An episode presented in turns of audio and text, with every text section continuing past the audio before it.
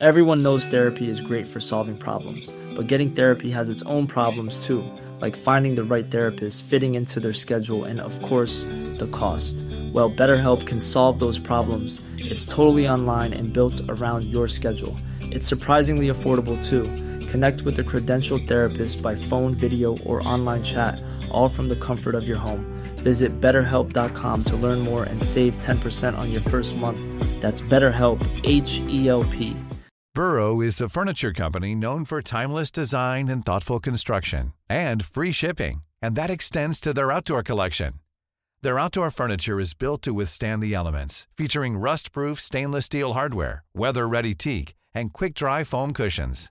For Memorial Day, get 15% off your Burrow purchase at burrow.com slash ACAST and up to 25% off outdoor. That's up to 25% off outdoor furniture at burrow.com slash ACAST. Wow. Nice. Yeah. What you're hearing are the sounds of people everywhere putting on Bombas socks, underwear, and t-shirts made from absurdly soft materials that feel like plush clouds. Yeah, that plush. And the best part? For every item you purchase, Bombas donates another to someone facing homelessness. Bombas. Big comfort for everyone. Go to bombas.com slash ACAST and use code ACAST for 20% off your first purchase. That's bombas.com slash ACAST. Code ACAST. This is a more than just podcast production.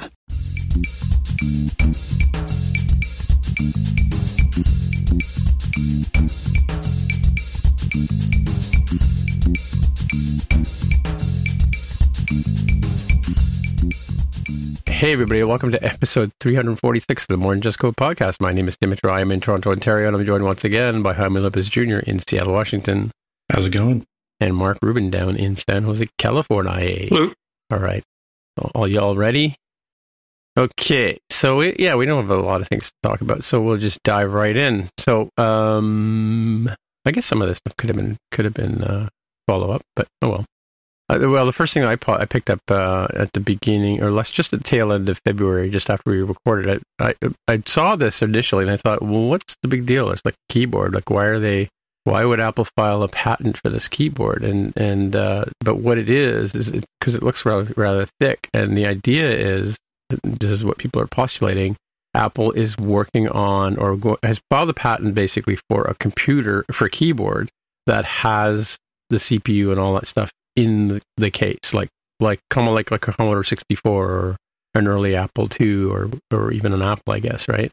So that the, if you look at the the drawings here, um, it's kind of like the modules underneath are are the bits and pieces like you know RAM and that kind of stuff. So this is going to be similar to the the uh, criticized Mac that we'll talk about a bit in a bit, um, where they've got you basically you bring your own keyboard, your own mouse, right? and your sorry your own your own you, never mind you don't bring your own keyboard because this has got the keyboard but you you bring your uh, your monitor and your mouse with you or trackpad or whatever and you have yourself a computer which is kind of cool talk about portable eh It's kind of cool. I wonder if the form. I, I looked at the diagrams, but the you know the diagrams are not always Yeah. you know reality. But office, I, I wonder if if the form factor would be more like a keyboard, a thick keyboard, or would it be more like a laptop with no screen? No, so it wouldn't fold. There would just be like a flat plate. Because then they could have the trackpad built in too, true yeah and it would still be something you could carry around with you. yeah It could even have a lid to protect the keyboard the keys and yeah. just no yeah. no uh no screen under the lid be a lot cheaper Yeah. yeah but it would have to have some sort of ports on the back it would need it would need extra for- ports yeah that's right it would need extra ports yeah and it would need a some sort of like probably a USB-C for the for the display or something right Yep. or an HDMI Yep. Yep. Yeah. But pretty it's- cool it's, looking. it's I a mean- cool idea i mean you know these days now that everybody has big monitors at home well i kind of assume everyone does. in your studio you mean your studio right? In, in your in your stu- your home studio. Yeah yeah. I, I guess not everybody took home big monitors when they started working from home from the during the pandemic but so maybe not everybody has big monitors at home but but but if you're but if you are you know, if you are going to if we're moving into a world where you're working from home part time working from the office part time um, and you want something that's portable that's a little little bit cheaper than a than a laptop you know if you're giving these out to lots of employees seems like kind of an interesting idea Yeah, definitely. For, especially from you just throw it in your backpack and go home kind of deal, right? Yeah. You know, Exactly. Yeah. you're not, Yeah. you're not lugging around a big uh, Yeah. seven pound laptop. Yeah, right? it's not meant for the coffee shop worker. It's meant for the person who just needs to work in two different places, and they may be they may have a desk with a with a big monitor in both of those places. Yeah, Yeah. Yeah, well, they gave us a chance to get a, a monitor when I when we came home. The, the bank let us, you know, order a monitor. So I have a Dell Mhm. monitor Mhm. as well as my Apple, right beside my Apple LCD, right? Mhm. So, Mhm. so yeah, so I've got the, you know, I'm using a, a 15 inch MacBook Pro plus the extra screen for you know putting the meeting over on the other screen kind of thing, right? So Yep. yeah, I, I like the idea. I mean, it's kind of cool. Um, I mean, you, like it would be kind of neat if you, if even if you could, like, you just sat at the at your in your on your couch with this on your lap. You know, you're just keying away, kind of thing, right? Um, and then, but I guess the the question is about. I mean, it could have a battery in it, right? So it, wouldn't wouldn't need to be plugged in all the time. But uh, how would you send a signal to? Maybe if you had a Luna display, you could, you know, or a, like a like a Google Fire thing or whatever you call that Fire Stick. You could wirelessly use uh, like a monitor or big TV or whatever, right? Mhm. Uh, it's funny, you know. I was thinking about that too. I've got a bunch of. Uh, I have an Apple II and um, a bunch of other things, and uh, I got rid of all my CRT monitors, except well, mind you, I guess I have the old R, R, Apple RGB ones in my collection, but I don't have any anything I can plug. You know, like I like a like you know how they used to use the UH, UHF channel Mhm. with uh with um the early early Pioneer computers. You know, the Commodores and the Apple IIs and stuff, Mhm. Ataris. Ataris, yeah, yeah, Yeah, yeah. Another thing this would this would be useful for potentially is if still thinking about the going back to work in a hybrid kind of world, uh, Yeah. where you don't have a permanent assigned desk, Yeah, exactly. Yeah, and yeah. you can carry this thing around with you and just plop down at whatever desk is is available and just plug it in, and you're good to go. But you know, I was thinking the same thing with the Mac Studio, or the new, yeah, it's called Mac Studio. We'll talk about that later. But I was thinking the same thing. Like I, I never used to take my my laptop home. I used to stick it in my locker at work, right? And that Hmm. way, you sort of separate myself, work life balance, and all that kind of stuff. I mean, I had Hmm.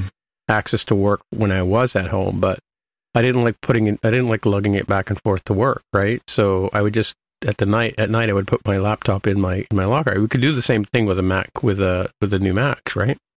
Just throw it in the locker, go home because they have the mon- the monitors around. Every desk had a monitor on it, right? Yeah, those the Mac Studios might be kind of big and bulky for that. Maybe I don't know. Well, ha- we haven't talked about that yet, we so we don't know. yeah, they didn't give us the weight specs. Well, I guess we could look it up on the on the Apple Store. Yeah, true. True. And I'm sure we will in a few minutes. Just hold tight, folks. Mhm. Okay, so that's kind of cool. Um, the other piece I have here, which could be sort of follow up, could be whatever. Uh, Apple has launched an inaugural ca- uh, entrepreneur camp for Latin founders. They started a couple of years ago, 2019, I think, with uh, um, a ca- an entrepreneurial camp for uh, female founders. And last year they did uh, black founders, and this year they're doing um, doesn't I didn't read when it starts up, but they're doing uh, Latin people, you know, from Brazil and whatever. So Does that include Texas? so- I don't know if it's if it counts for people from El Paso, Texas. I don't know. We'll have to- we'll have to ask, As far as I know, Latin America would not include uh, the USA, so it'd be Central and South America. But I'd have to look it up to see if I'm actually correct. But does it actually say you have to be Hispanic? I think it's talking about like let's see, inviting leaders and developers nine amp camp. It says from the US. the No, US. US. Yeah, US. the US Oh, is okay. listed. Brazil, Yeah. Guatemala, Yeah. Portugal, Portugal. I mean, the people in Puerto Rico would be pretty pissed if they couldn't go to this, right? when you think, aren't they like sort of uh, a state or something like that? They're not a state. This is a touchy subject. Okay, they probably should be a state, but they are not a state. Yes, I think that's yes, you're right. Yeah. Yep. Anyway, yeah, it's kind of cool that they've got this, and they've got some developer profiles here on this page from Apple's news site. So some people from Brazil and so on and so forth, right? Are these people going to it, or or is, is this already started up, or they're just is this a report on it? What's the what's the deal here? Oh, this week. Phrased as this week, and the date is from March 3rd, so this is last week. It says that it launched, so presumably they are kind of talking about what was going on during the the founders camp, entrepreneur camp. Sorry, entrepreneur camp. Cool. Yeah. Neat. I met some of the ladies that were. I went to the women breakfast at um, 2019 WWDC. I met some of the ladies that were in the in the camp there.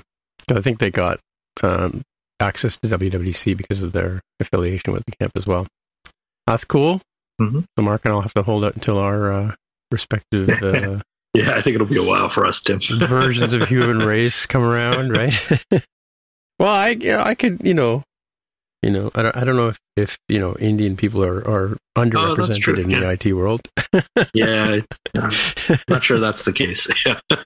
yeah, exactly. Um, but Scottish people, I'm half Scottish, so Hmm. or half English. Yeah, so who knows? And if it's not Scottish, it's crap, right? It's crap. That's for sure. All right, I mean, over to you. Yeah. Um, with all the festivities related to the Apple event, it's pretty easy to miss news like the fact that iOS 15.4 is set to release next week. So we are recording this on uh, March 9th. So use that as your your guide. Um, it's going to have some you know nifty stuff. We talked about the tap to pay feature before, so you know vendors can have their phones become the payment terminal.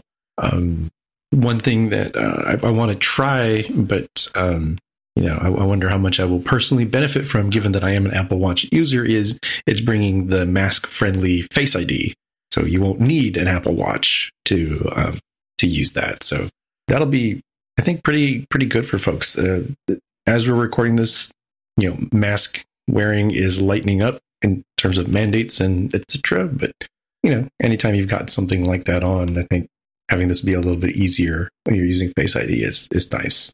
And uh, been reading that the beta's gone well for that. And most likely, even though now we're in a mode where we can stop wearing masks a lot of the times, unfortunately, chances are that there will be another wave at some point where we'll have to start putting them back on. So this will come in handy for that. Yeah. Well, I mean, as we record, we're coming up on the I think next two weeks from now is when we sh- we officially shut down for the first wave of COVID. So we're coming up on the second anniversary, right? Yeah, the, the Yep, mask mandates just got lifted here. Um, I think uh, end of next week. I think for us is when they're it's March 9th as we record. Um, end of next week is when they're talking about lifting the mask, which basically means I'm going to be a shut in, I guess, for a little while. um, yeah, cool. What about you guys? Like with the mask thing, how are the numbers? They lifted ours. Things are pretty good. Knock on wood, things are pretty good around here right now. So hopefully that will continue for a very long time. Yeah. Hmm. Well, hopefully. Yep. Did you mention the uh, fifth voice going into Siri, Jaime? I did not. That's also in there as well. So Yeah, we talked about the gender neutral um, focusing from the LGBTQ plus community uh, with a gen- uh, gender neutral voice, right? I think we heard samples of that. We talked about that before. I think a while back, right? Yeah, the, the, the link is in this same article, uh, which we'll have in the show notes as you're driving home. The the voice is apparently just called Voice Five, but I guess you can look underneath the covers at the file name if you're the kind of person that digs into that stuff, and it's named Quinn. Uh, the voice is named Quinn, or the file name is Quinn. Really? Hmm. Hmm. Interesting. Yeah. So, um, yeah, and it's saying here just to, to sort of complete this thought that it supports iPhone 6s to iPhone 13, which is the current range of support for iOS 15 as well, right? It's funny because I think they normally come out with a new OS right around the time that they, or iOS version, right at the time they roll out new phones, and and um, the SE is available. Everything's available March 18th, right? Next Friday, a week Friday. I think so. I, I didn't take uh, that close of a notes in terms of all the dates, but I'm pretty sure everything was, you know, taking pre-orders Friday, Yeah. the 11th, and then available in your hands on March 18th, assuming you got in on the early waves. Yeah, it's funny. I, I didn't order. Uh, um, I know some of our fans of the show ordered or were talking about. Oh, yeah, some of them did order um, the new machines, but um, I looked at them. And again, we'll talk about this a little bit later. But yeah, I looked at them, and, and I think when I, if I ordered the stock one, it was going to be sometime in April. But if I ordered the one with a one terabyte upgrade, it would be um, closer, like end of end of March kind of thing. So yeah, I guess you got to play with the numbers to see when you're going to get your uh, your new devices. Curious. We'll talk about that too, of course, whether we're get what we're going to get. So let's see, where are we now? Oh, look, we're there.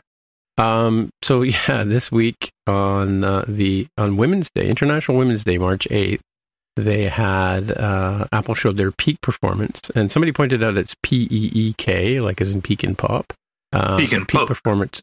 Yeah, peek and poke. Yeah. Yeah. Oh, is that what it is? Um, yeah. So so they announced uh, as the link in Jaime's note here says, seven seven devices. So you've had a chance to catch up on the event, Jaime? I did. I ended up watching the roughly one hour recording on YouTube because I um, could not partake in festivities due to to work uh, meetings and everything that, that complicated things. So we've got this Verge article on uh, what they call the seven biggest announcements, seven biggest announcements, and uh, let's just start right off with.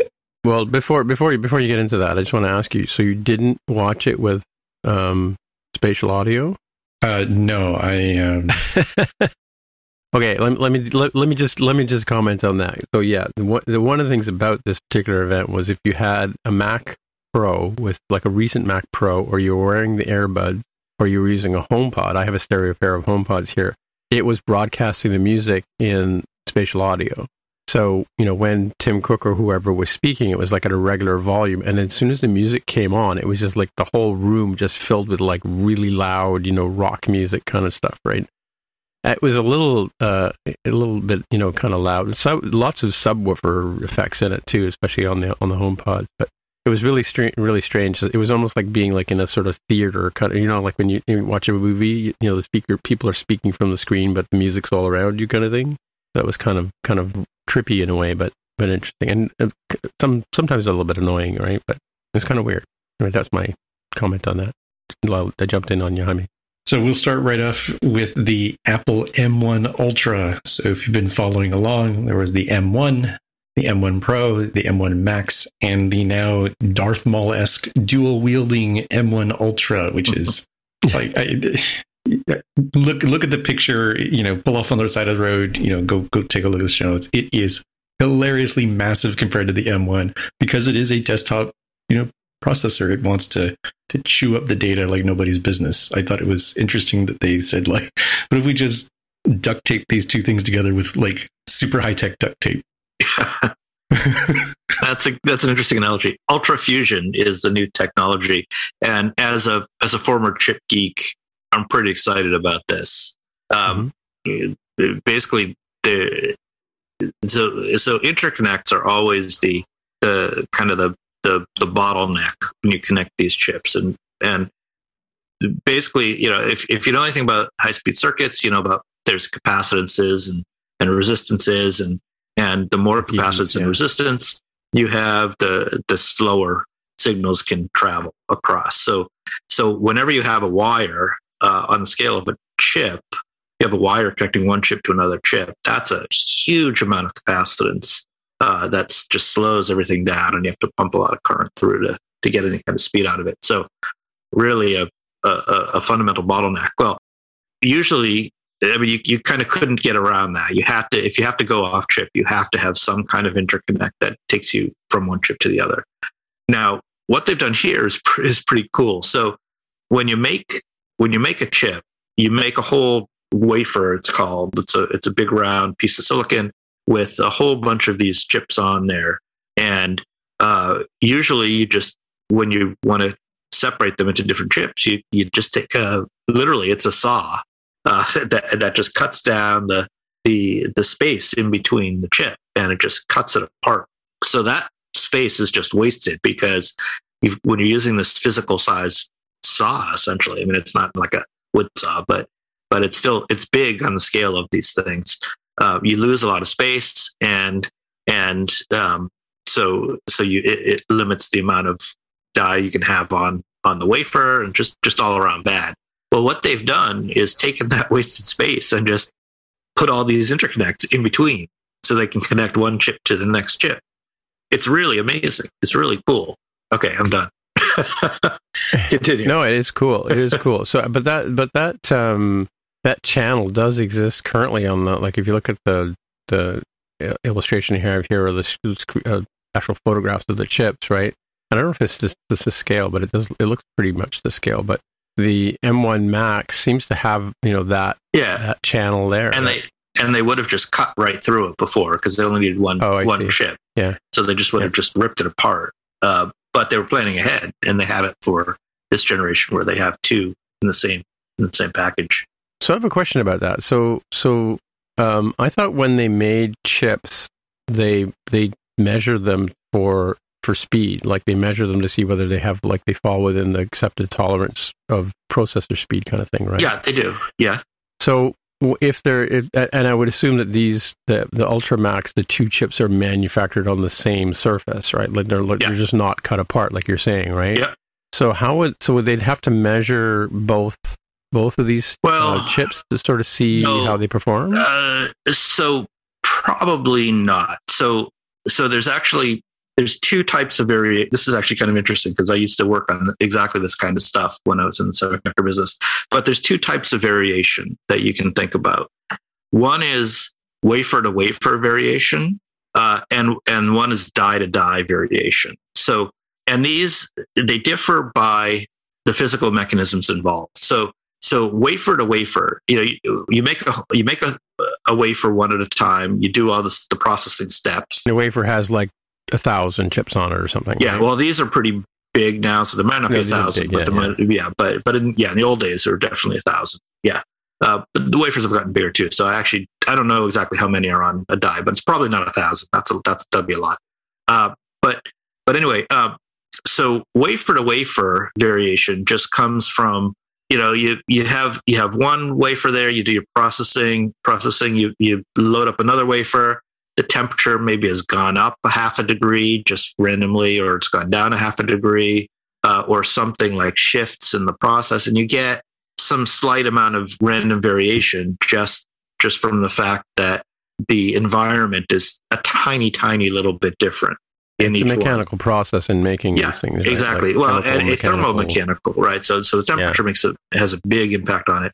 So, so it, for that type of variation, then all of the chips on the wafer are going to more or less be the same, but from one wafer to another, they may be different by a couple percent. So, so, so if that's the limiting factor, and those that tends to be a, a wider variation than you get on die to die, which is it's just as part of the again because of the, the thermomechanical effects the, the temperature on the wafer might vary by a tiny tiny little bit from one die to the next die. Uh, now it's generally a smaller effect but it, but it can be a real effect. Or you might have systematic effects where uh, where you know the, the left side of the wafer for whatever reason is always you know a little the oxide's a little bit thicker than on the right side of the wafer. Uh, so this kind of thing is possible, but the dominant one is the wafer to wafer one, and that's the kind of stuff where they where they do the the, the binning of the by, by performance, and they ship the you know the fastest ones as the as the you know the the fifty dollar more version of the chip than the slower ones. Right. Yeah, So yeah. so the die to die stuff would be is generally a much smaller uh, impact, and so so two die that are me- that are from the same wafer that are right next to each other are going to have a much much smaller variation. So you're probably not going to have to worry about the kind of thing that you're thinking about. And so, so the, the integrated memory, like, is this like? I don't know if you're looking at the pictures on on the the Verge article, but um, is the memory in that thing too, or is it, or the memory is sort of on the side? Like, like this is the actual main CPU GPUs, right? And then is the memory on this wafer, or is it somewhere, or is that separate? Yeah, I mean there's there's typically some some memory built onto that. It may not be all the memory. I don't I don't know in this particular case. Yeah, I'd have to go back and look at the graphics they showed in the in the show, but yeah, because um, yeah, because that that's how the, and essentially you know the the M1 Max, I think the like the ones that are in the MacBook Pros, I think they do they topped out at 64 gig, and these ones are tw- 128 because again we're just doubling everything. It's two x, right? Mm-hmm. Because you've got two chips, and so you can have twice the amount of memory on the sides. Mhm. So this whole the uh, other pieces about it, obviously, like the the um, like yeah, I guess this this interconnect lets 10,000 signals per what second or something go or millisecond or whatever. But ten thousand would be Um, pretty or- slow. It's like uh, So uh, it's, it's what sorry, 2.5 tel- terabytes per second. ter- terabyte per on- second. Yeah, that's yeah. pretty fast. And then 114 114 billion, Billion transistors. transistors. Of yeah. transistors. Yeah. Yeah, and uh, the memory bandwidth now is 800 gigabytes. I don't know if that's faster than Mhm. the previous before or not. Right, 20 core chi- CPU, 16 high performance CPUs, and four for efficiency, Mhm. high fi- high efficiency, and then a 64 GPU. Is this the max maximum configuration that you can get? Right? Is it up to that? Anybody? What, the- what do you mean the max?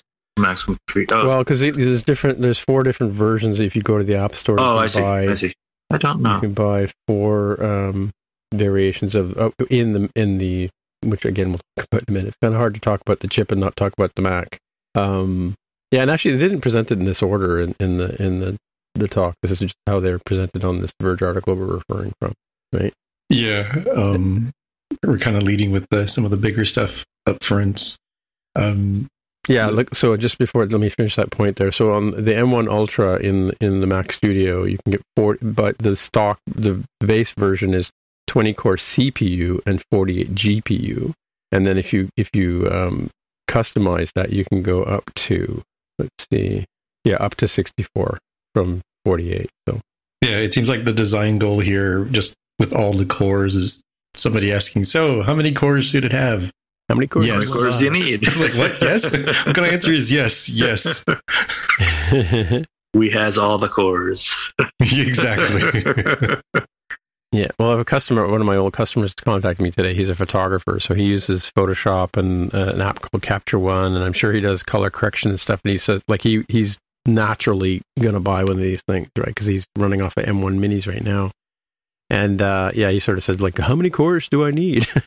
and I'm like, the more cores, the more buttery smooth Photoshop color correction you're gonna get, right? You know.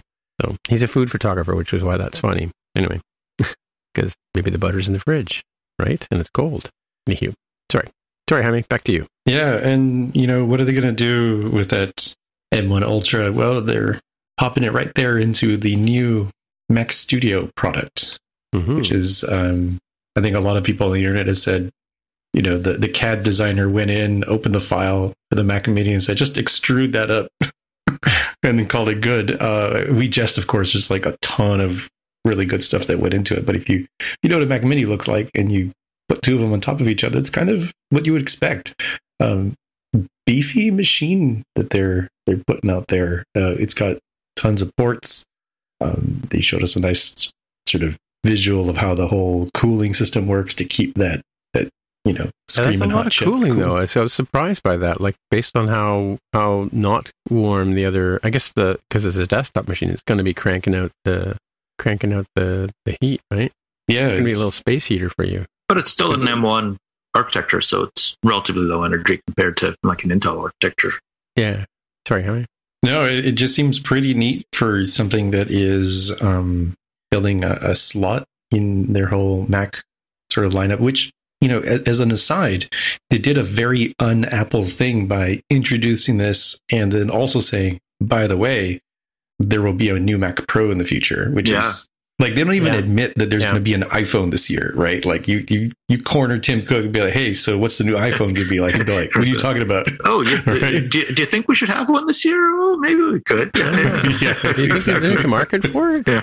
So, so the studio to me, I mean, it, it sort of is like the the Mac Mini Pro, right? Or or the Mhm. or the Mac Pro for normal humans, right? With a normal budget, Or the Mac say. Mini for the normal people. Yeah. Yeah, Yeah. yeah. Yeah, it's it's really a nice it's a nice new thing. I mean, it's it kind of fills the role of the old desktops, right? That just Yeah. disappeared. Yeah, no, totally, totally. Yeah. So it it has it has more ports than the than the Mac Mini does now, right? Because the Mac Mini does the Mac Mini have four USB Thunderbolts on the back?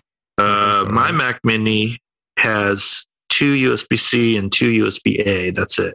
Right. Yeah, and an HDMI, right, and then Ethernet. No, it doesn't even have.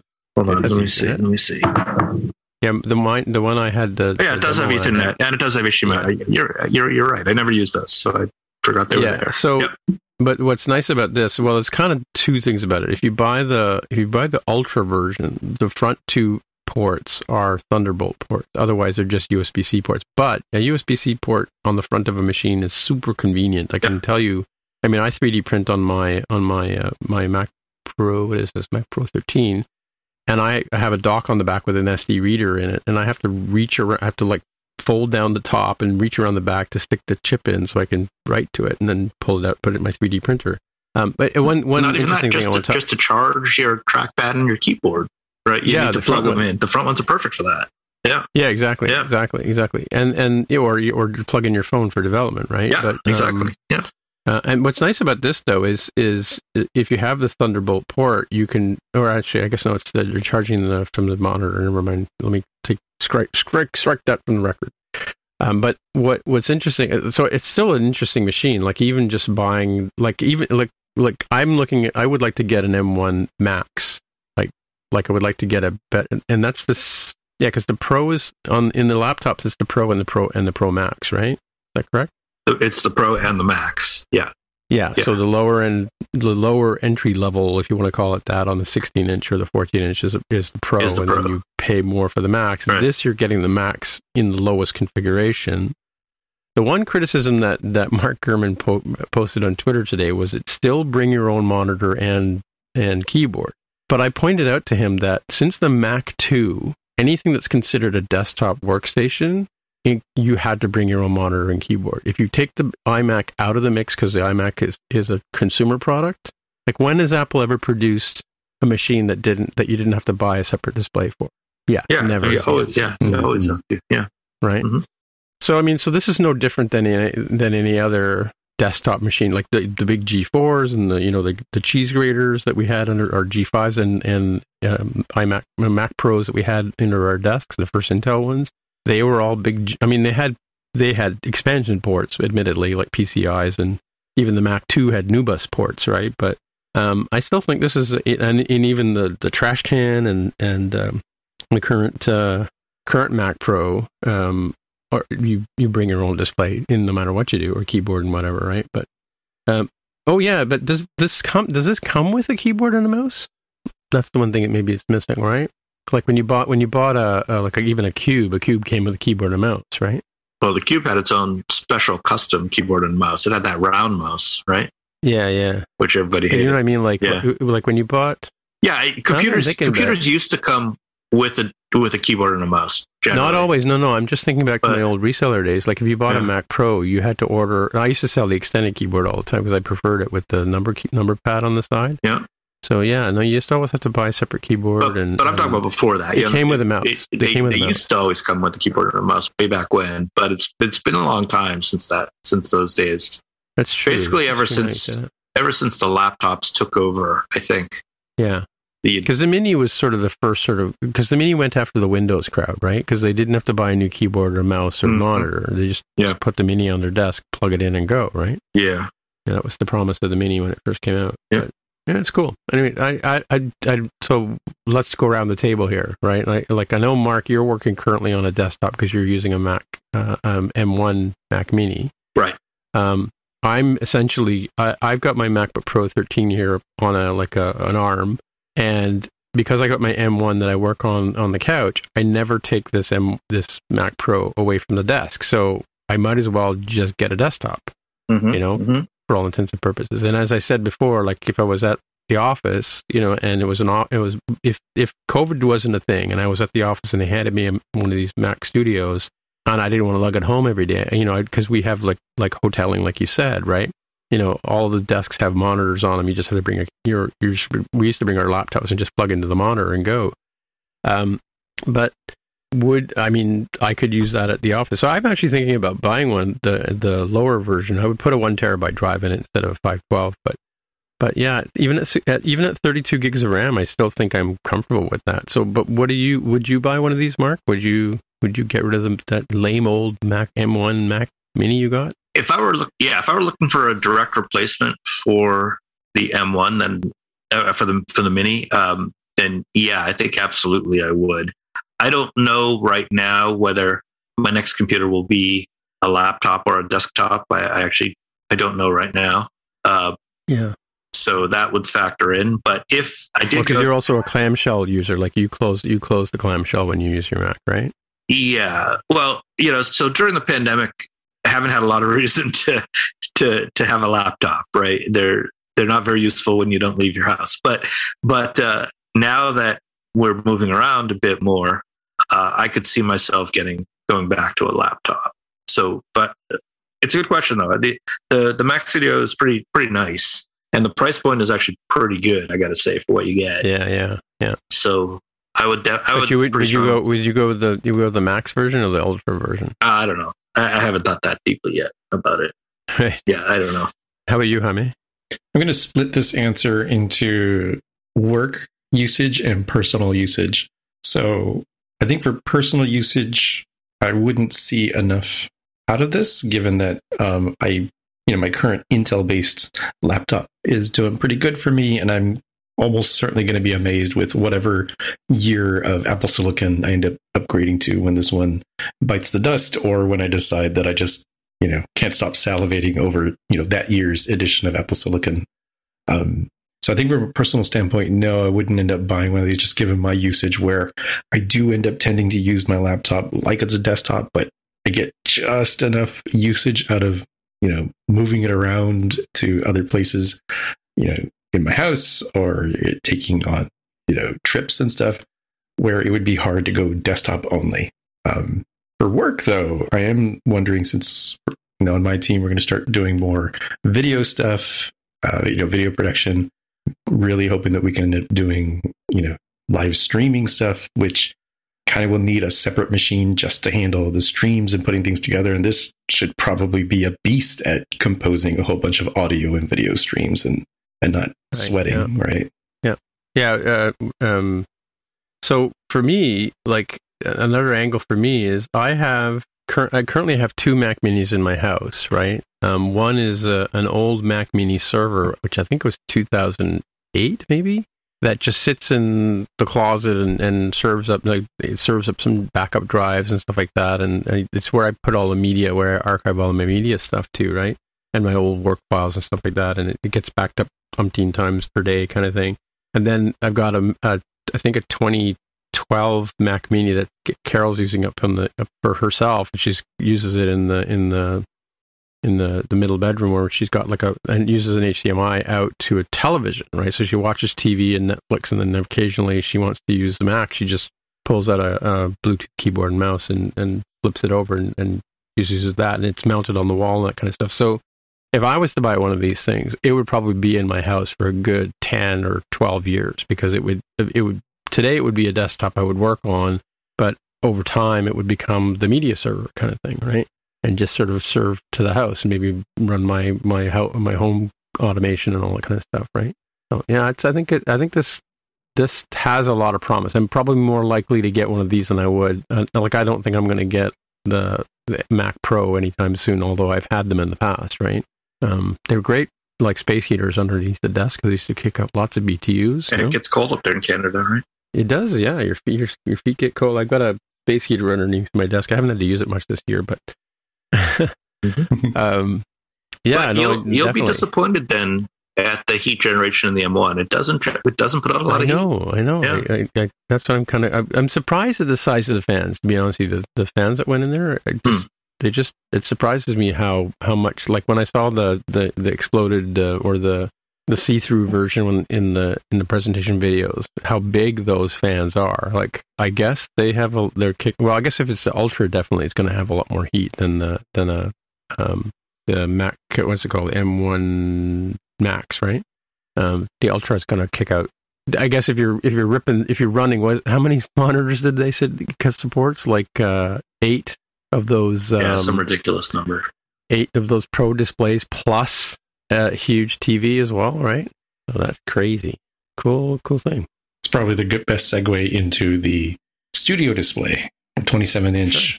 5K, uh, which does not cost 5K. Surprisingly, thought for sure it yeah. would. It's only uh, 15.99. That's 1,599 dollars US. Um, comes with a stand. Uh, there is a four hundred dollar fancy stand, pants. Right? Yeah, yeah. It's got a fancy pants stand that you can put in if you want uh, that does the the self um, balancing uh, thing, and then you've got the the is it Vesa or Visa? I can't remember how that's Visa. Visa. The Visa mount adapter. If you want to put it on one of those, uh, you know, for your wall or for the monitor arms and stuff. Um, looks pretty nice. I mean, it'd be nice to see it in person, but I I felt pretty pretty sold because it's not a five thousand dollar; it's a fifteen sixteen hundred dollar. Yeah, yeah, 27 inch 5K Retina, 14.7 million pixels, 600 nits of brightness, which is bright. Um, one one billion colors available, P3 wide color as well. So, I don't know if you remember, do you guys remember the thousands of colors we used to get on some of our yeah. monitors? Um, because yeah, there was a lawsuit over that, right? At one point, I think. Um, just trying to see the choices. I remember 256 colors. Yeah, yeah, I remember. It's like that. a Crayola box. yeah. Okay, let- I'm just going to hit order now and see what, what my options are for the for the stand. I'm curious about that because because there's there's three stands. There's, there's the adjustable stand, right? And um, okay, here we go. Tilt adjust. How do I make this active? I have to choose one. I'm on my iPad, so this is kind of weird. Oh, I have to choose first. I have to choose the the standard glass or the nano glass. The standard glass is quite a bit more. It's almost like uh, four hundred dollars more. I'm going to choose standard because I don't have a bright environment. Okay, so the standard oh tilt adjustable is like comes with for for the two thousand dollars Canadian, and then twenty four hundred dollars for the one where you can tilt it with the it's got like a little Luxo lamp thing that we had on the G four, and that's that's finally come back. And then Visa mount. A Visa, if you get a Visa mount, it's, it's the same price as, as getting it with the basic stand, right? So it's not like they're charging you more. So yeah, the most expensive one is the tilt and height adjustable stand, right? Which again, you know, it's one of these things you need to go to the store to see it because, like, I think one of our guys pointed out, like, when have you ever seen a monitor on somebody's desk where they didn't have it propped up on a, a couple of phone books or something, right?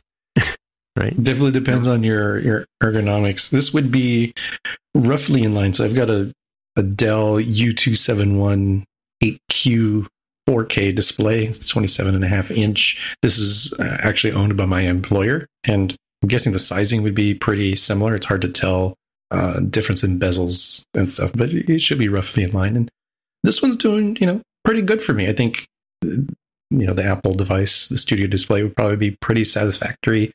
If I was to quibble, I would certainly love a, a, a Mega Max Studio Display that's even bigger. Is you know, I need all the windows. I need the yes. How many windows? Yes, right. Um, or even this current one where I've been considering getting a larger, like you know, 32 inch curved display just to fit all all the things I need to be able to reference at once. Yeah, so if I order one of these displays now, I can get it by March 25th as of today. So that's not bad. It's only two weeks away. So I guess all the early adopters have already placed all their orders, right? Yeah, and and I do think with you know things starting to open up a bit, uh, this feels like a perfectly reasonable go into a store for a couple minutes, take a look, and see what you think. Yeah, definitely. Yeah. Would you get one?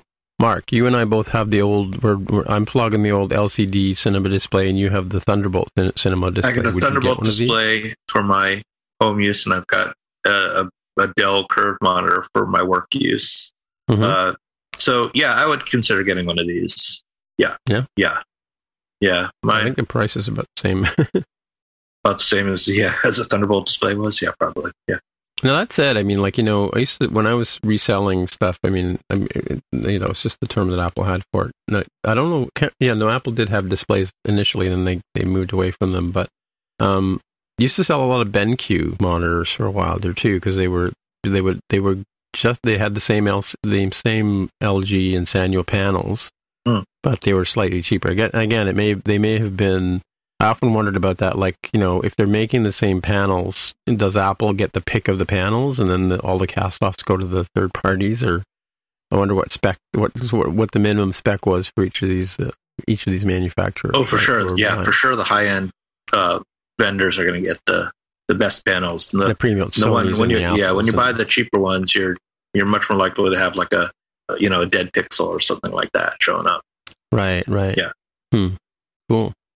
So it's also got the A13 Bionic chip inside because it supports um, a fancy smancy 12 megapixel camera and um, the three mic array for Mhm. the audio. So that they, they, obviously they're they're gearing this stuff to and center stage, which is the thing that automatically adjusts with the wide angle lens.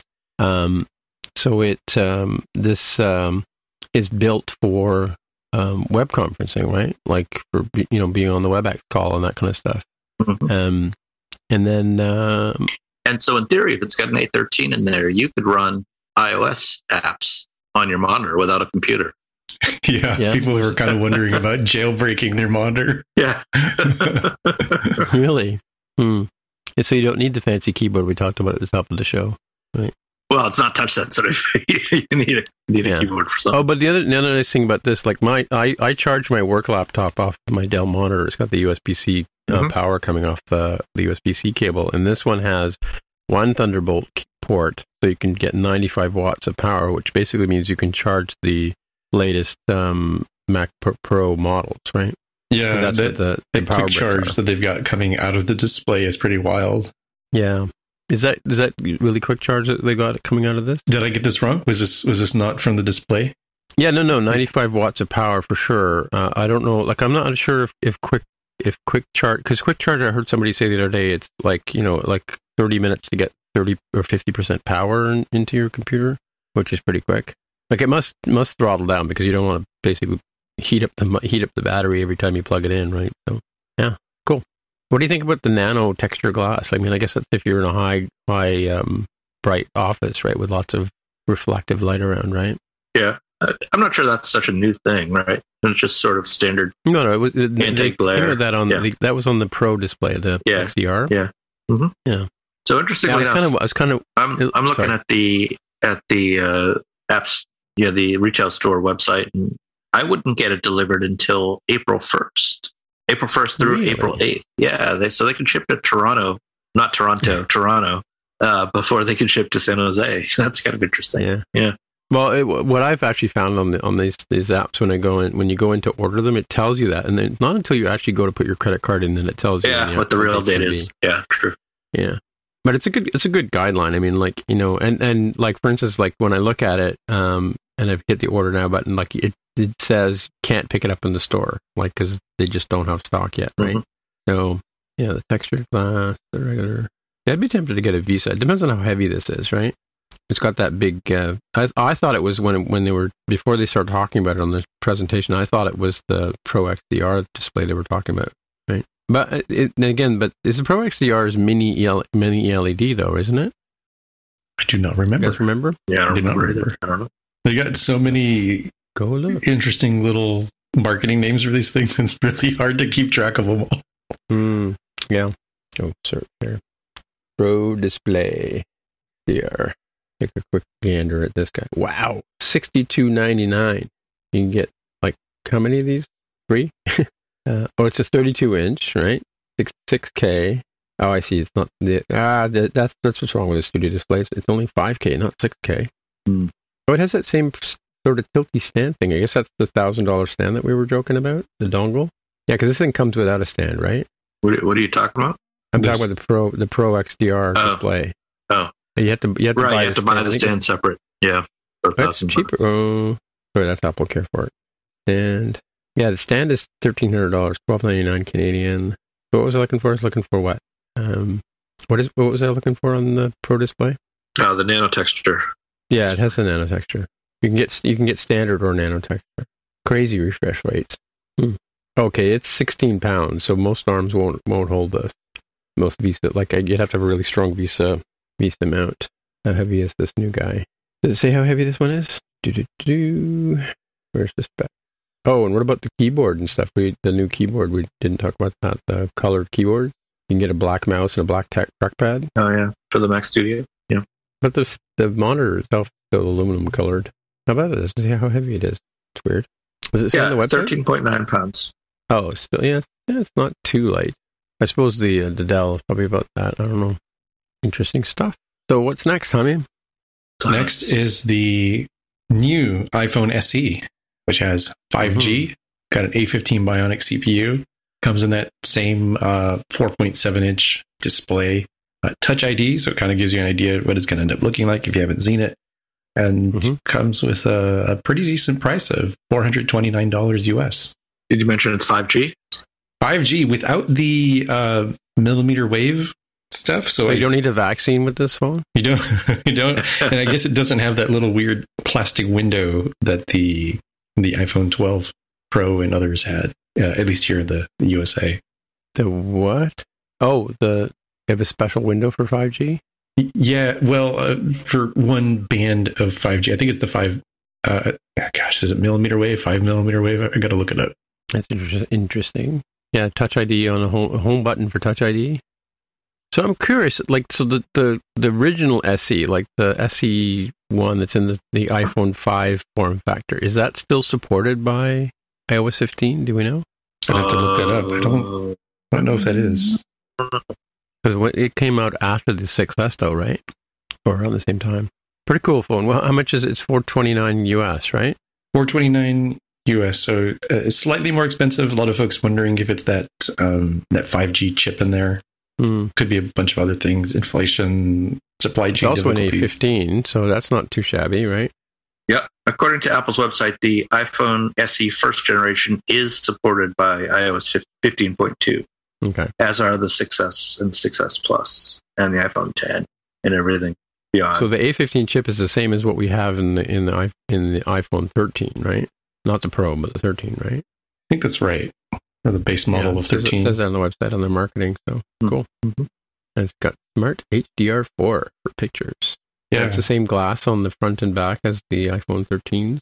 The durable Super Gorilla Glass, I guess, I guess it's called. Comes in midnight, white, and product red. it's really challenging to think of a better sort of value phone, right? You know, Yeah. in in in line with the how much money do you have? Cool, we'll definitely give you a, a top of the line phone or you know oodles and oodles of, of dollars. Um, Yeah. But a you know what's your entry price to get you know something that's presumably going to be supported for a very long time. Um, 429 for 5G and real solid you know, Apple ecosystem. That's that's a pretty hard thing to to to not jump on, right? I think you're going to see some folks who are like, you know, you, you should put that uh, take that older phone with its probably terrible battery life because I bet you haven't changed it out and send it to a nice farm upstate. and Get this new phone. So to send, it, send it to the glue factory. Yeah, cool. And the product red is supporting COVID 19 um, research, I guess, right? oh, really? I, I, I missed that part that they had said it was specific to that.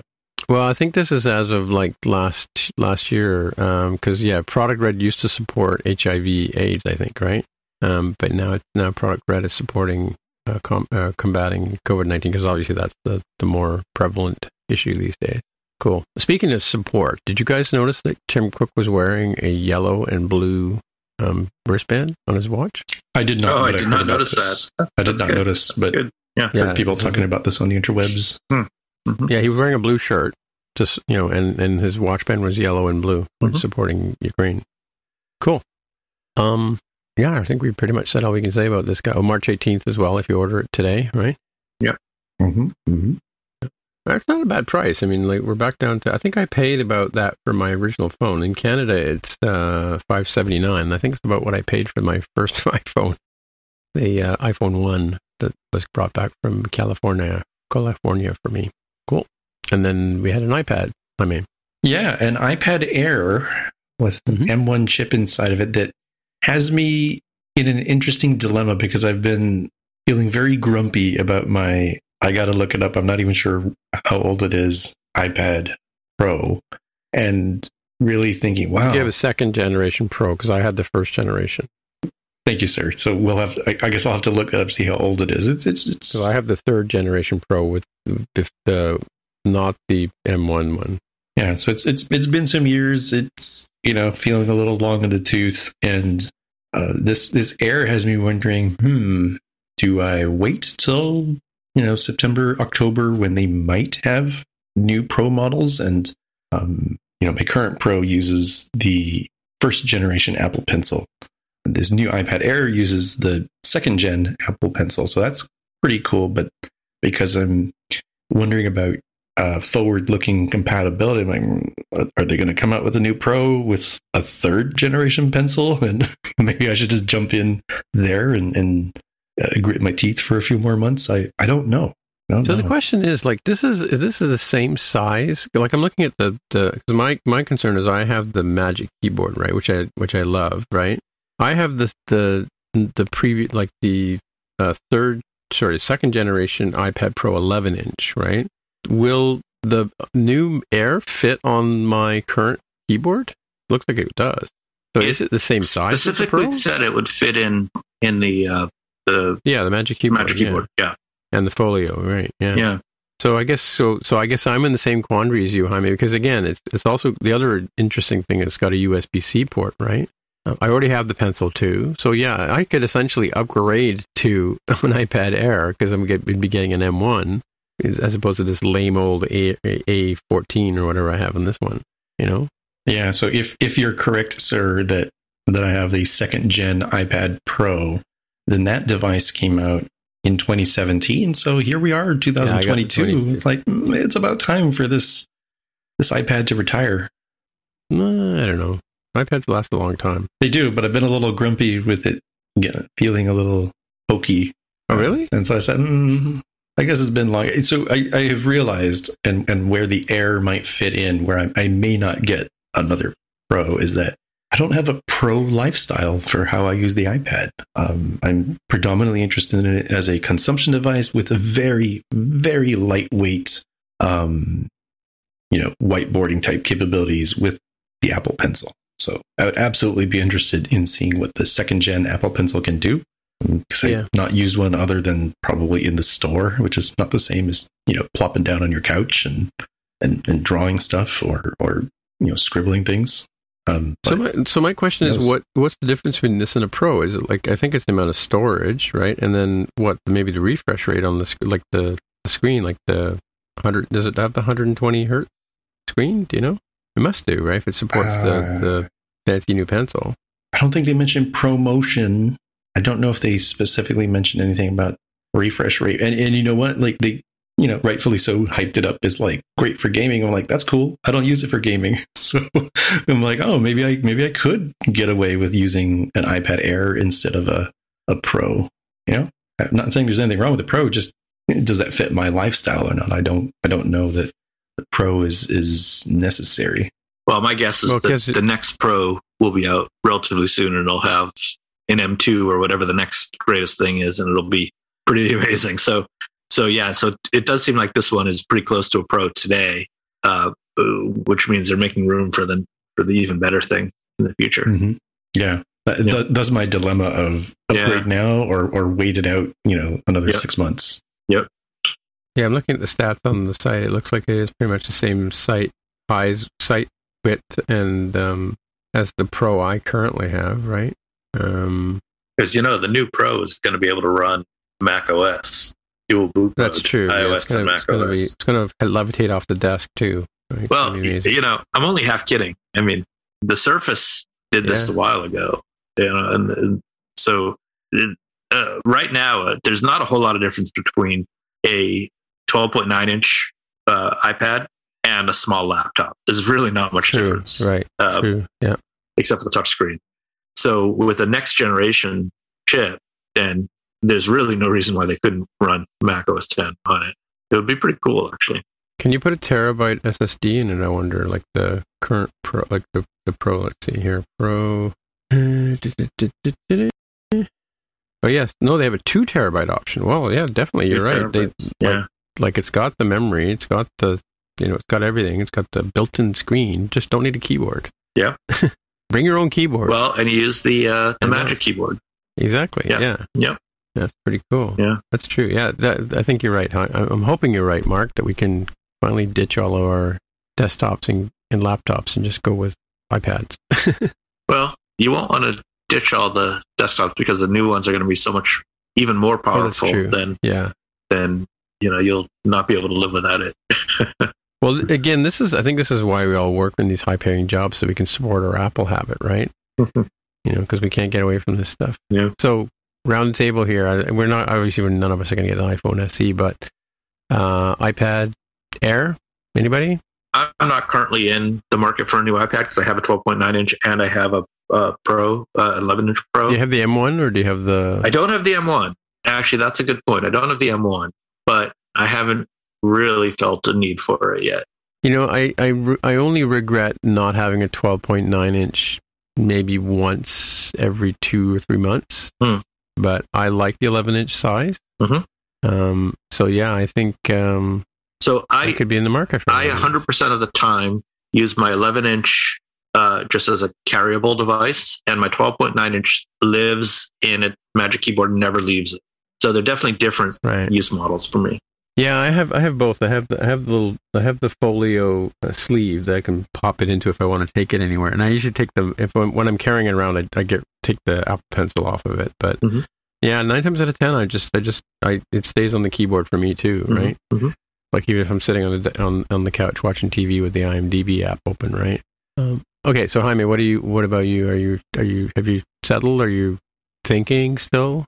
I think the hemming and hawing, because it's oh so close, makes me think that I should not purchase this one, even though it's it's very very close, and instead just wait and be grumpy with my current iPad Pro for six more months just to see if they you know have some incredible pro with a, a third, you know what they're even going to skip is like this is a fourth gen Apple Pencil. There is no third gen. We've skipped gen, um, kind of thing. Uh, The difference here too for me is I don't have the wide angle lens on the on the camera. I, I can't do that. Somebody was saying, "Oh, you can do the center stage thing," but I, know my my um, yeah, and I just have a single single um like a single focus camera on the on the front facing. I'm looking at it right now, and, and I just have sorry, no, I do have the wide angle on the uh, on the iPad, but I don't have the two times zoom optical zoom. But I don't know what did they say what this new one has in terms of camera, the new Air. It was. I know it supports center stage, right? They talked about the 12 megapixel front camera yeah, on the iPad Air. I don't. I don't think my current one has um, that. Mhm. But then I look, I'm two two generations behind the current one. Mhm. Camera text back. I don't know that that M1's looking pretty fancy. Yeah, I saw some people on Twitter who work for a certain fruit company got these really nice, sweet looking um, M1 uh, T-shirts with that with the the chip with the, the rainbow glow around it. Um, and in other news, In other news, if you are in the USA, Canada, Australia, Brazil, Japan, Mexico, Puerto Rico, South Korea, or Friday Night Hockey, right? or Friday the United Hockey? Kingdom, uh, the most universal of sports, hockey. Uh, and, and if you liked Monday Friday night, Night Lacrosse. yeah, if you liked Monday night football, you'll love Friday night baseball on Apple TV Plus. Streaming two uh, two Major League Baseball games, assuming that occurs this year. Yeah, Uh, right. we're in the middle of a lockout between, And it's the- only certain games too. It's not like all games, right? it's it's two so it is kind of um it is kind of like monday night football and i, I assume they have like sunday night hockey or something um in the Saturday nhl afternoon, yeah, yeah. where it's sort of the you know the the more premier game so i am a seattle mariners fan i assume we will not show up on any of these games it will almost certainly be you know red sox and yankees and dodgers and braves and giants Giants. and the only time we might show up is if we're playing the Blue Jays or something, you know, when they come to town. Uh, but this is pretty interesting, exciting from a, you know, making Apple TV Plus a better service because you're adding live sports, which longtime Yeah, listeners of the show, why do I keep definitely. hanging around? You know, why did I stick with with cable TV for so long? Why did I cut that cord and give myself a, a, a different cord altogether with YouTube TV? And it is 100% live sports, right?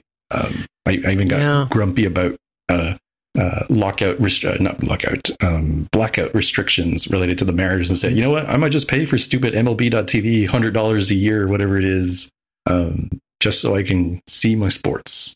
And so Is that like a No. like a service? Like, can you go run that on your Apple TV or or what have you? It's not. You don't have to have like cable to have that, right? Right. It's a, it's an add-on channel. It, it's similar to like you can get HBO without having uh, HBO the, the the cable channel, right? And so um, adding this is is is an interesting play, even though it's you know it seems like the tiniest thing. It's like pretty big to to add in. You know, it's one thing to stream the, the latest episodes of Ted Lasso; those are all pre-recorded. You can heavily optimize, heavily cache. You cannot get it wrong when it comes to live streaming because people are not going to be happy if they're unable to see the game as it happens. Crystal clear, um, 4K HDR, etc. It's, it's spatial audio, probably, you know, that sort of thing. Yeah, so I think this is this is cool, but uh, you know, there's there's a lot of baseball on TV already. I'm not I'm not super super excited about this. What I was hoping to see, because there were some rumors about this, and it's still possible, you know, maybe a year from now or whatever, is Apple TV Plus getting the NFL Prime ticket. Which so if, if you're not a football fan or if you're not in the U.S., uh, what this is is the the NFL National Football League has very, very, very strict rules on what out of market games you can see on TV. So if you live in an area where there's a, a local team and that team has a game, a home game, uh, they can they they must show the local uh, stations must show that game, uh, and they can't show any other game from an out of market, except for the national games. Like there's you know there's a Sunday night football, Monday night football games. Uh, so a lot of times you'll just get a crappy game on because it happens to be the local one when there could be a really great team or a great game with the team that you want to watch that they're just not allowed to show. So the only way that you can get right now, the only way that you can get out of market football games in any game is through this thing called NFL Prime Ticket, which right now is on Direct TV. Uh, so you need to have the satellite dish or you know or or have some other way of, of getting getting that channel and then you can watch all the games you want. It's it's you know it's not really cheap. It's like 300 bucks a year. Uh, so there's rumors though that that well for sure the direct tv's contract is running out with the nfl i think after this season. Uh, and there's rumors that apple tv is trying to get it. That would be a coup. That would that would be a game changer. They would sell so many apple tvs if they had this, especially if they gave it for like free or some minimal minimal price.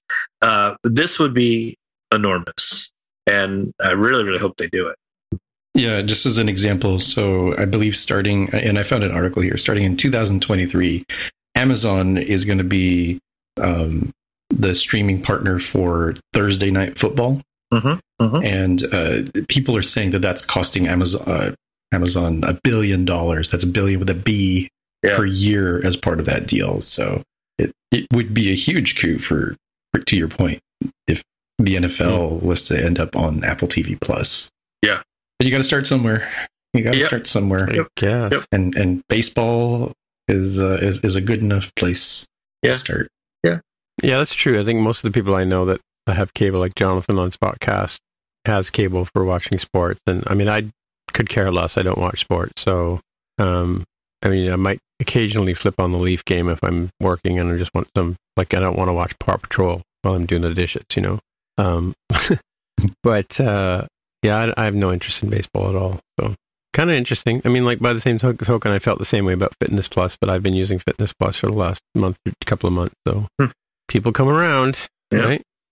Yeah. Yeah, I might actually watch a baseball game from time to time, but yeah, I, I unless you know, unless the Blue Jays make another run, then I'll go. I'll go to the lumber store to get uh, lumber, you know, or the bandwagon, and uh, but that's about it. Yep, cool. And then just in time for St. Patrick's Day, Jaime. Yeah. If you got some greenbacks burning a hole in your pocket, uh, the iPhone 13 and 13 Pro now come in green. Alpine green, sorry, specifically Alpine green.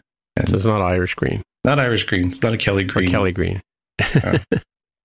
So between So, that, and this was just an add-on. Like just, just, just hey, by the way, we discovered a new Like, color. we found right? a new, we found a new can of paint in the factory.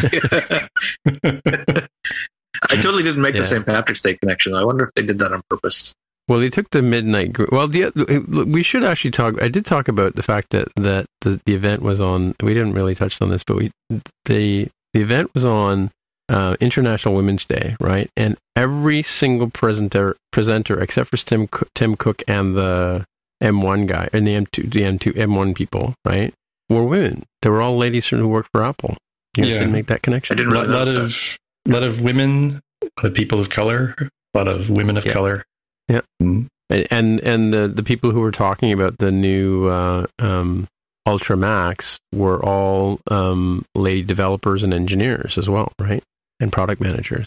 I thought I thought that was an interesting interesting touch. But back to the green, I mean. So so they took the midnight out of the midnight green because they had midnight green a couple of years ago, right? In the I think the mm, 11 had the green had a green option. I think that's right. Yeah. Yeah. So so this is this is green without the midnight. Well, there, I thought there were actually cool. two different two different greens, one for the regular and one for the pro. Was, did I get that Different wrong? Green here. I thought I thought they mentioned two different green colors. I'm scanning through my notes now. Well, Uh, we I don't have that written down. Apple iPhone. The Pro has a green, Alpine green on the Pro, and what color is it?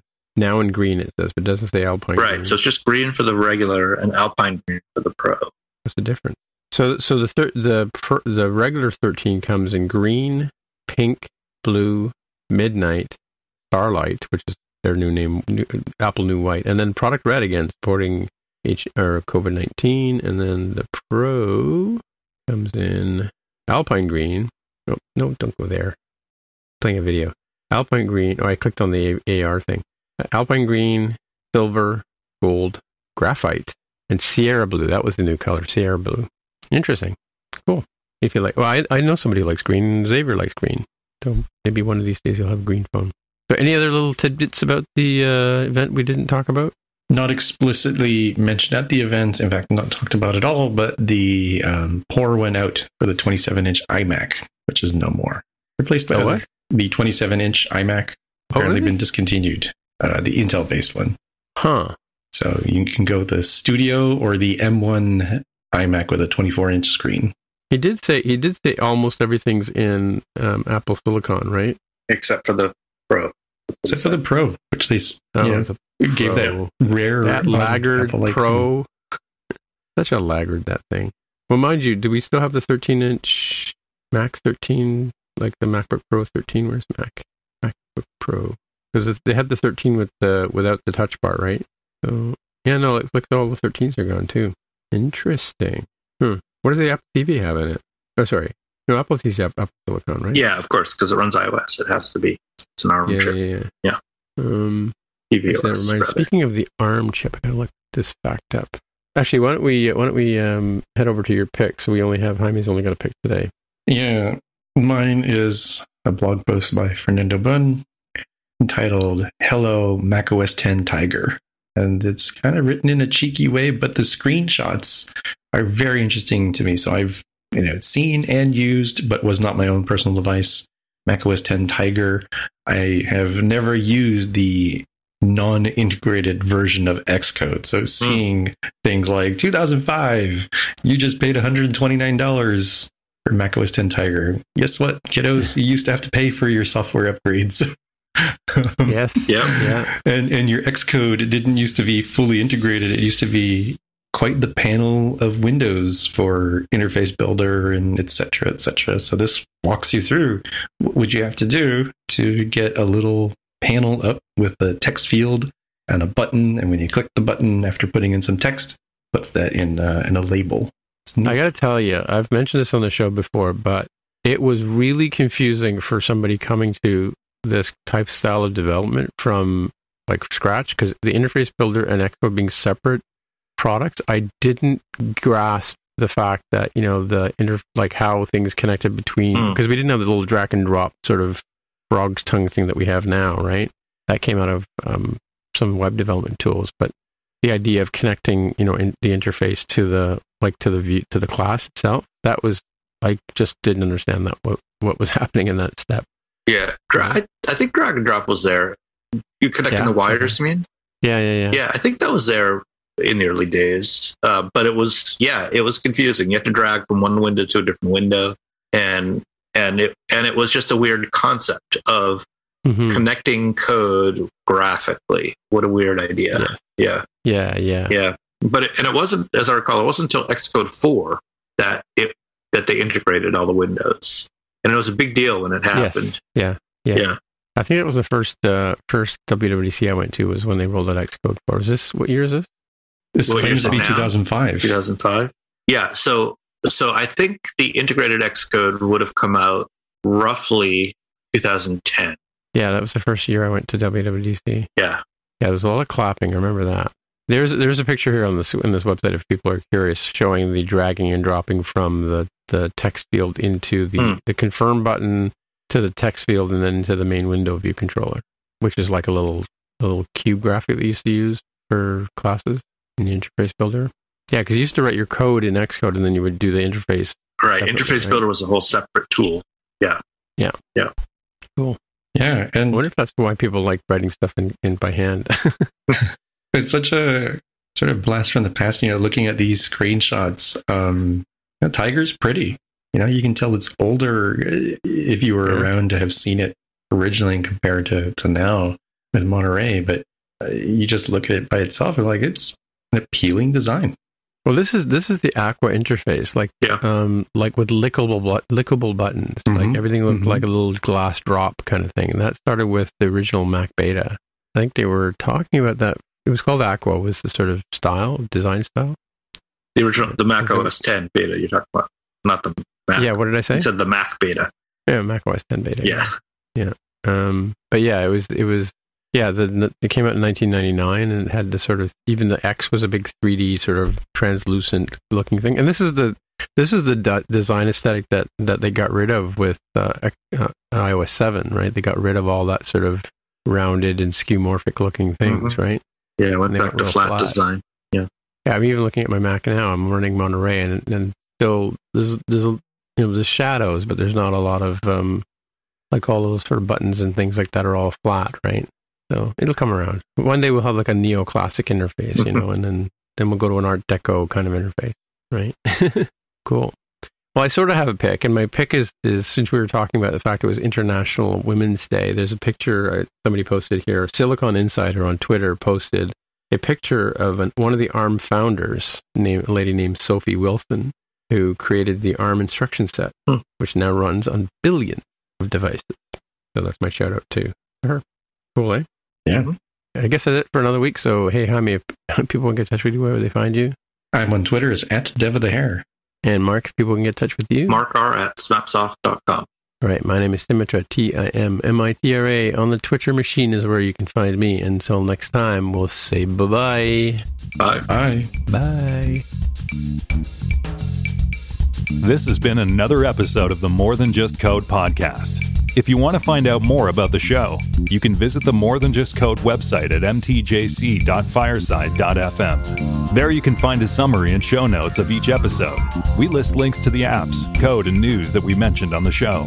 If you like the podcast, tell your friends, leave a comment on the website, or write a review on iTunes. And please recommend us in your favorite podcatcher. All of these things help others find out about the show. We really appreciate your help with spreading the word. We're also on Twitter, Facebook, and Instagram. We'd love to hear from you, so use the hashtag AskMTJC and we may mention you on the show. Friends of the show can also join us on the podcast Slack channel.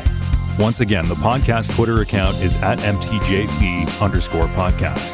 Please consider supporting the show by pledging any amount on patreon.com slash MTJC. Every dollar pledged helps a lot. Thanks for listening.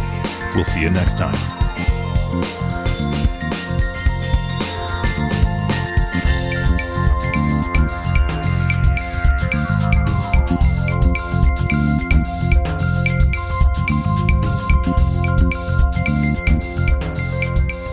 Um, yeah, that's it. And team, it's over. You're still here. That's what Jonathan said like a couple of weeks ago. Go home. Hey, can you all hear me? I had issues with my setup. Can y'all? perfect. all y'all? All y'all. All y'all. All y'all. That's different than y'all. I know it's all y'all. That's all, All of y'all. us, right? But if there's only two of us, y'all and all y'all is kind of the same, right? Is it? I don't know. Well, I don't know. I'm not from the south. No, I think it, even if it's one of you, it's y'all, right? Yeah, that's that's true.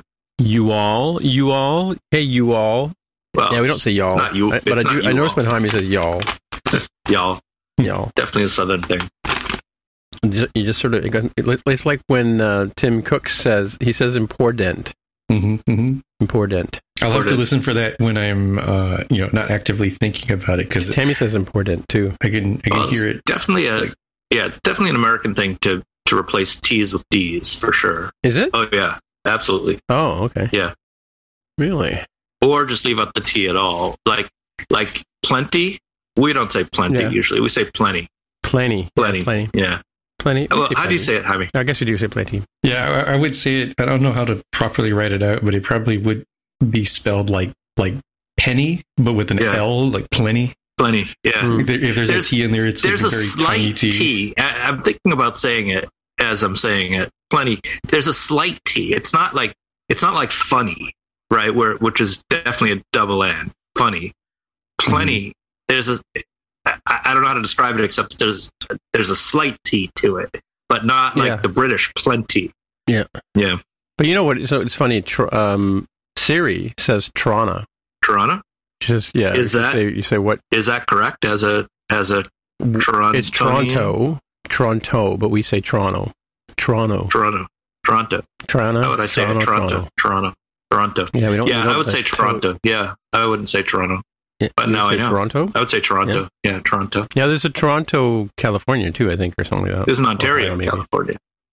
It's funny, you know, as we were booking flights to go to, to Dublin in um in August, and so uh, we decided. My two grandsons decided they want to go, so I went to look for prices for them. So I, I punched in the numbers into WestJet. I'm thinking, you know, we've got to see what the prices are now.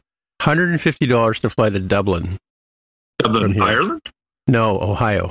Oh, Whoops. yeah.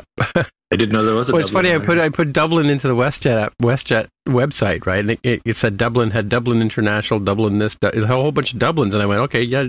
But I'm looking for DUB, which is the airline code, right?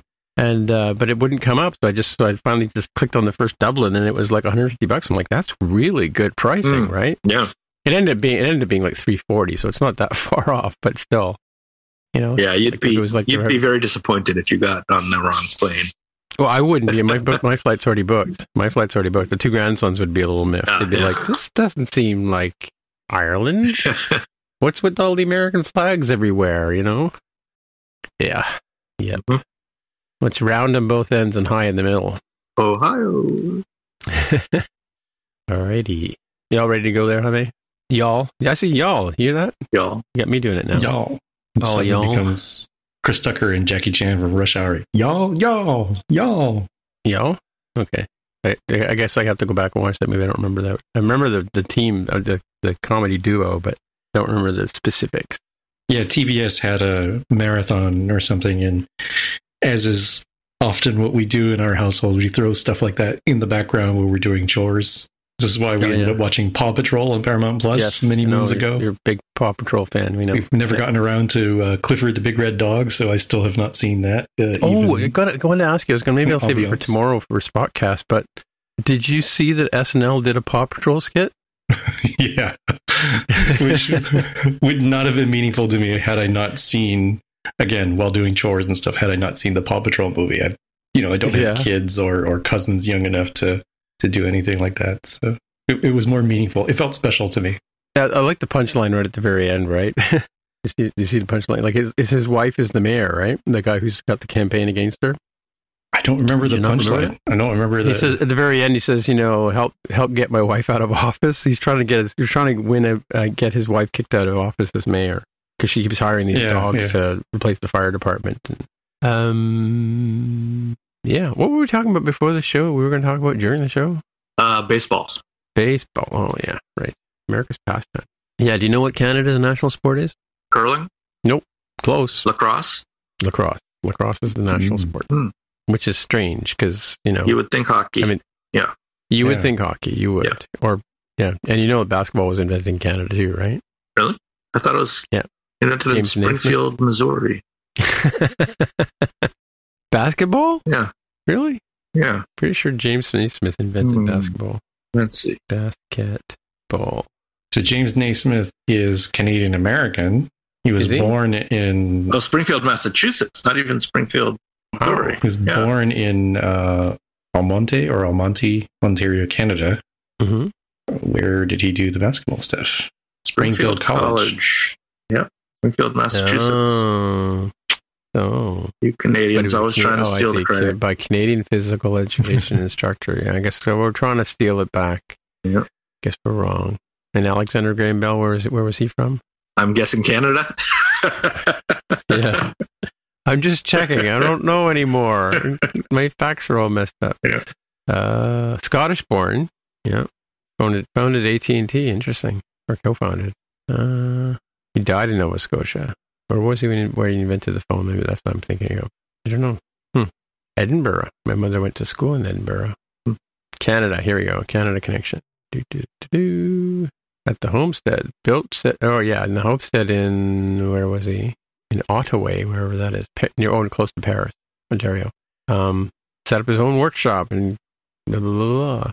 I don't know. I don't did he invent the phone here? I can't remember. So I, I went way deep into this Wikipedia article looking for a clear answer. Bell himself claimed that the telephone was invented in Canada but made in the United States. Yeah. Okay. Yeah. But I know knows? the, the original Watson come here thing. When where was he when he did that? Boston. On March 10th, 1876, Bell used, quote, the instrument in Boston to call Thomas Watson, who was in another room, Ah, put out of earshot. Cool. Watson, come here. Come quickly. Interesting. Yeah, that was an accident too, apparently, right? As they say. inventing the phone was an accident, right?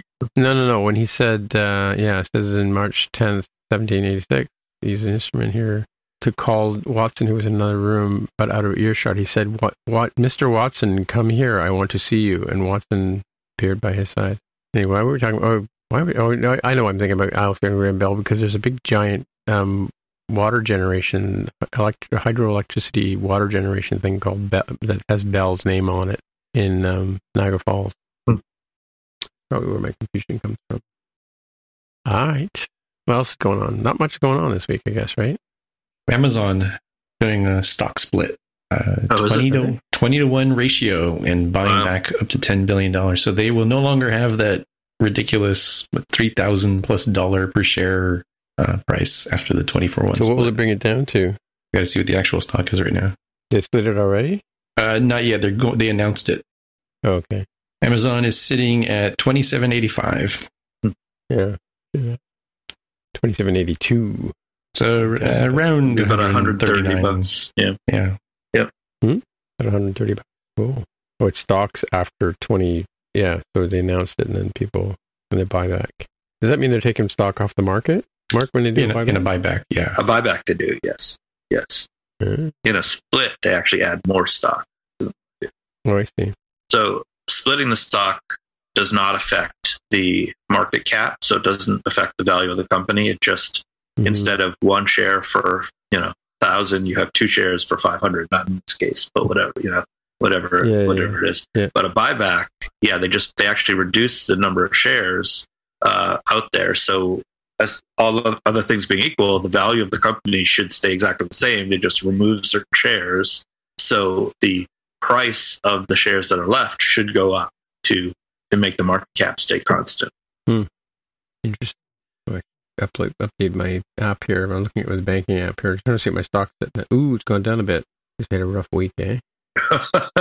to say the least, it's been a rough Yeah. week for the stock Oh, market. yeah. That's what I wanted to ask you guys. Like, what's the gas price like these days for you guys? I haven't filled up this week because on purpose, but I'm hearing it's over five bucks around here. Five bucks. And what is it normally? Uh, it's usually around four three and a half. 475? No, Three and a half? yeah, U.S. dollars. Yeah, no, no, I understand. That's that's quite a big jump, right? Yeah, big jump. Yeah, We've gone from we were sitting around 150 dollar fifty for a liter. They multiply that by four to get gallons, right? And then roughly, and then um, I think they're I think we're 187 one dollar eighty seven now, and we're talking about going another seven or eight cents in the next couple of days. It's crazy, Mhm. crazy. Yeah, uh, obviously the economy is going to do some some wild things with what's going on, you know, globally. Um, Yeah. crypto is doing weird things as well. Uh, Oh, you think it's crypto? likewise Oh, related to that, Really? Oh, is it going up and down and stuff like that?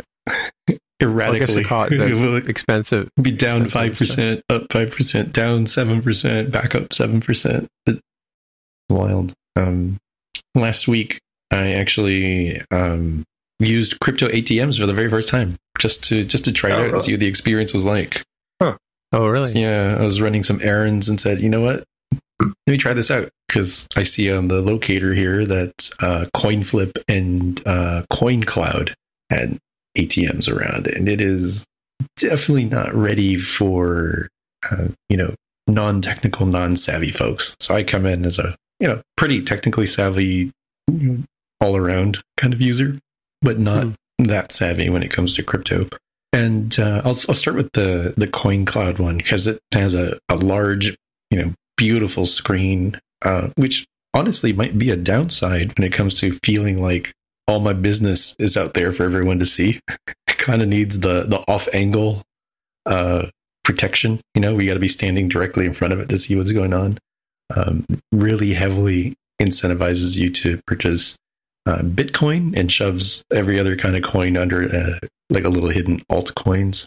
Um, I noticed that it's um, both of these required you to enter a phone number so that it could send you a little um, a little code that I guess presumably verifies that you're actually there in front of the machine.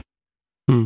So uh, the first one I tried with a, a Google Voice number, and that worked. It sent me a little Google Voice text message. and I got the, the code, put it in there, uh, scan my my wallet's QR code, and then as you'd expect, it wants you to put in money. So I said, all right, let me just grab this twenty dollar bill, put it in there, worked just fine. And it says, all right, great, you're done. We'll send you a message when when your you know your your trade has has finished processing.